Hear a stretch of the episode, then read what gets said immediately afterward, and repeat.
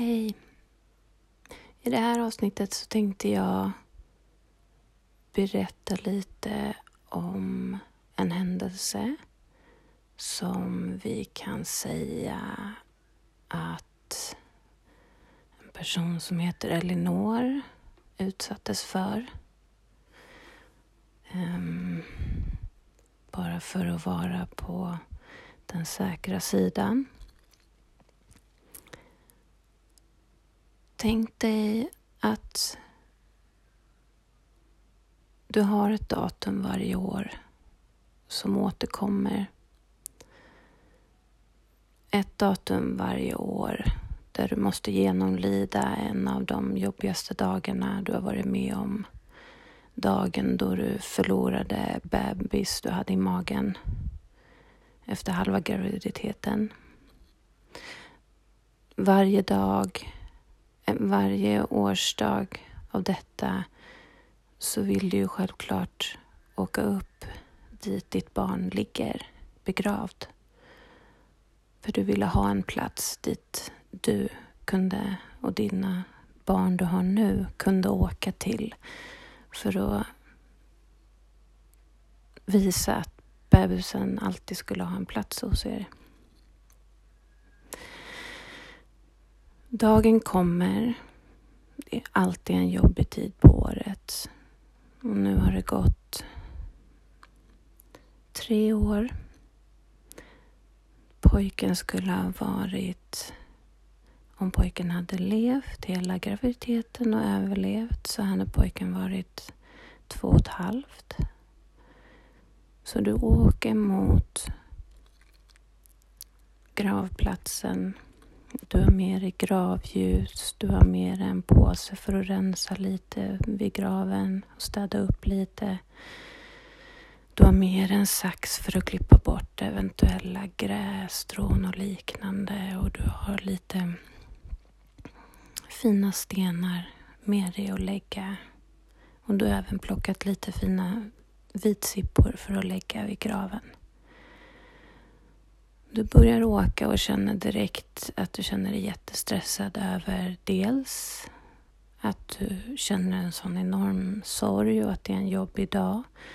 Men dels också stress för att året innan kunde du inte ens komma till graven. Därför att ditt ex, personen som du flytt ifrån, stod och försökte haffa dig längs vägen. Så att du försök, var tvungen att försöka ta dig därifrån innan du ens kom till gravplatsen. Så du sitter med den här sorgen och den här stressen i din bil och du kör in till den mindre avtagsvägen till gravplatsen som ligger lite avsides, jättevackert. När du kommer fram så står det en enda bil på parkeringen. Det är en infart, det finns inga andra vägar att ta sig ut. Och när du åker förbi bilen så ser du ett ansikte helt plötsligt dyka upp från förarsätet. Som att personen har gömt sig där. Du ser direkt vem det är.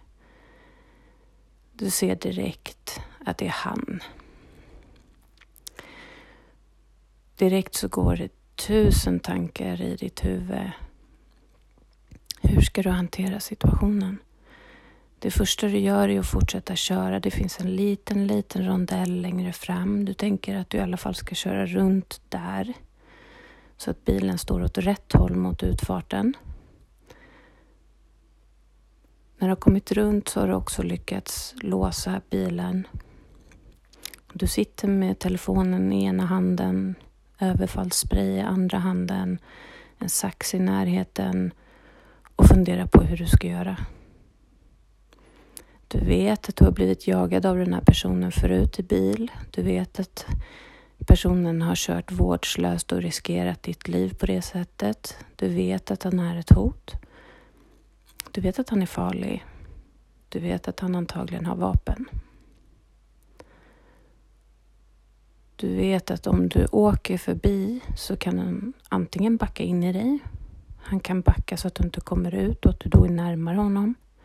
Eller han kan börja förfölja dig. Och du är ju inte direkt mitt i stan där det är massa andra som kan hjälpa dig.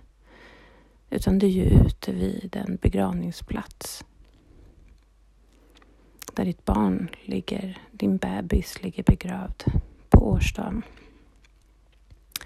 av den bebisens födelse. Alla de här tankarna rusar genom ditt huvud och du vet inte riktigt hur du ska ta dig till. Det är bara ni där. Du sitter med motorn på, bilen är låst och du sitter och stirrar mot bilen. Och du tänker att ringer, ringer du 112, vad ska du säga? Att det är en person som står på en parkering bara. Vad ska de göra?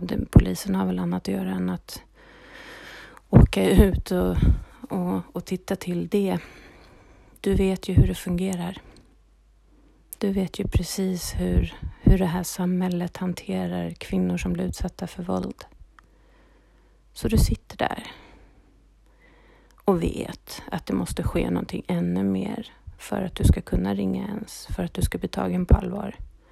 Så den stressen, det är ångestpåslaget som blir, alla tankar som rusar kring din egen säkerhet och kring din, e-, ditt eget liv. Allt det rusar i din skalle. Och du sitter där minut efter minut efter minut och stirrar på bilen och undrar vad som ska hända.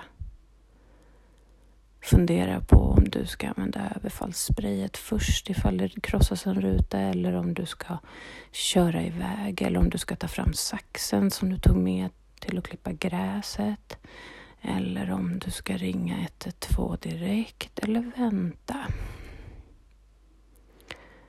Efter 20 långa minuter så backar bilen. Han backar ut bilen och kör därifrån. Och du sitter fortfarande kvar och vet inte hur du ska göra för du kan inte åka ut.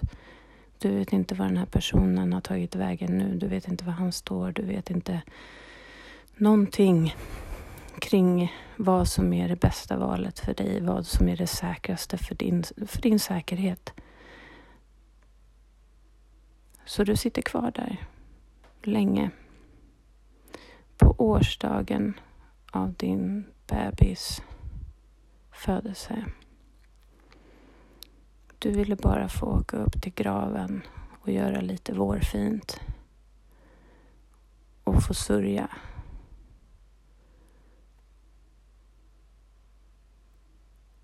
Och vi kan säga att den här kvinnan som upplevde det här heter Elinor. Vi kan säga att det skedde i vilken stad i Sverige som helst. Vi kan säga att det är en berättelse. Vi kan säga att det är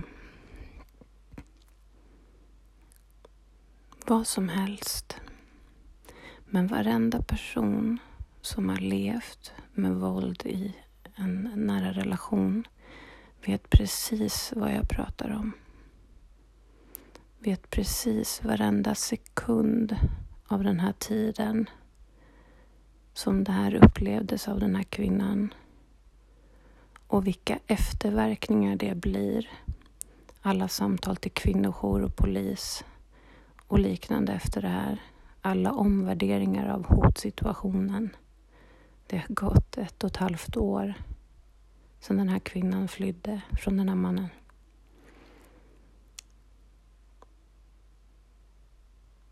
Allt för att den här personen i 20 minuter skulle sitta och stirra på den här kvinnan. På årsdagen av hennes bebis död. Jag önskar att alla män som lyssnar på det här börjar inse att alla ni känner en kompis eller en bror eller något liknande, kusin, som våldtar eller som misshandlar därför att så pass vanligt är det. Och det här som jag berättade nu kan hända vilken kvinna som helst i det här landet. Det har ingen betydelse om vem det handlar om. Vi kan säga att det hände mig. Eller en kvinna som heter Elinor. Eller vad som helst. Men om det är några män som lyssnar på den här podcasten så vill jag att ni tar en ordentlig funderare på om det är så här kvinnor ska ha det. Om det är så här en kvinnas liv ska behöva se ut. Den här kvinnan hade kunnat ha sina barn med sig i bilen. För att följa med. Stressen som han, de hade utsatts för. Och rädslan. Är det okej okay att en man, en man ska få bete sig så här? För det här sker i alla möjliga former och eh, det, det behöver inte vara ute vid en gravplats. Det kan vara vid ett köpcenter, det kan vara vid en arbetsplats, det kan vara vid en kvinnas hem. Det är inte det som har betydelse. Det som har betydelse är att de här männen vill visa att de har makten. Att de har makten att styra och ställa över kvinnors liv. Att de har makten att släcka kvinnans liv om de har lust. Och vi måste börja ta det här på allvar. Och för er som säger att med sökkontaktförbud, jag kan bara säga så här att det är jättesvårt att få kontaktförbud för kvinnor. Även om man har massa bevis, även om det finns jättestor stor risk och liknande. Och även om man får ett kontaktförbud så är det i princip inga konsekvenser om man bryter mot kontaktförbudet. Så det är ingen lösning om man inte ändrar systemet. Och det gör man inte genom att bara sitta och prata. Det måste ske förändringar. Och vi alla känner någon som blir utsatt eller som utsätter någon för de här typerna av beteenden. Jag ville bara berätta den här, vi kan kalla det historien. Vi kan säga att jag upplevde det. Vi kan säga att jag inte gjorde det. Har ingen betydelse. Sådana här situationer stöter kvinnor på dag ut och dag in, hela åren om. Och ändå så är det vi kvinnor som ska bevisa att vi är tillräckligt bra mammor eller vi ska sätta undan vår rädsla för att barnen måste ju få träffa sin pappa eller liknande. Det är inte papporna som ska bevisa att de inte är farliga eller papporna som ska skärpa till sig eller liknande. Förövaren som ska börja få konsekvenser av sitt handlande. Samhället måste få till en ordentlig förändring och även vi som lever i det här sam samhället måste börja agera annorlunda. Det är inte de här männen som ska ha kvinnors liv i sina händer. Vi kvinnor ska ha våra liv i våra händer och vi mödrar ska inte behöva vara rädda för våra barns liv och välmående om de ska åka till sina fäder.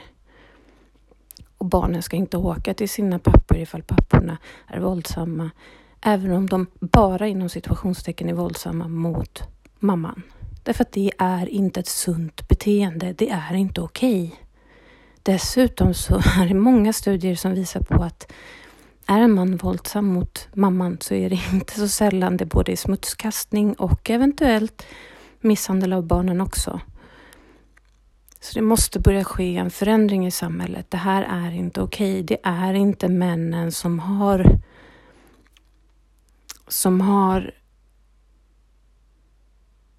en man ska inte ha en kvinnas liv i sina händer. Det är inte okej. Okay. Och det är inte okej okay att en man som är sjuk, som är hemsk, som är elak, som är våldsam ska få fortsätta att bete sig så och inte få någon konsekvens av det. Det är inte okej. Okay. Så det här avsnittet var lite annorlunda. Men eh, jag hoppas det funkar så länge ändå.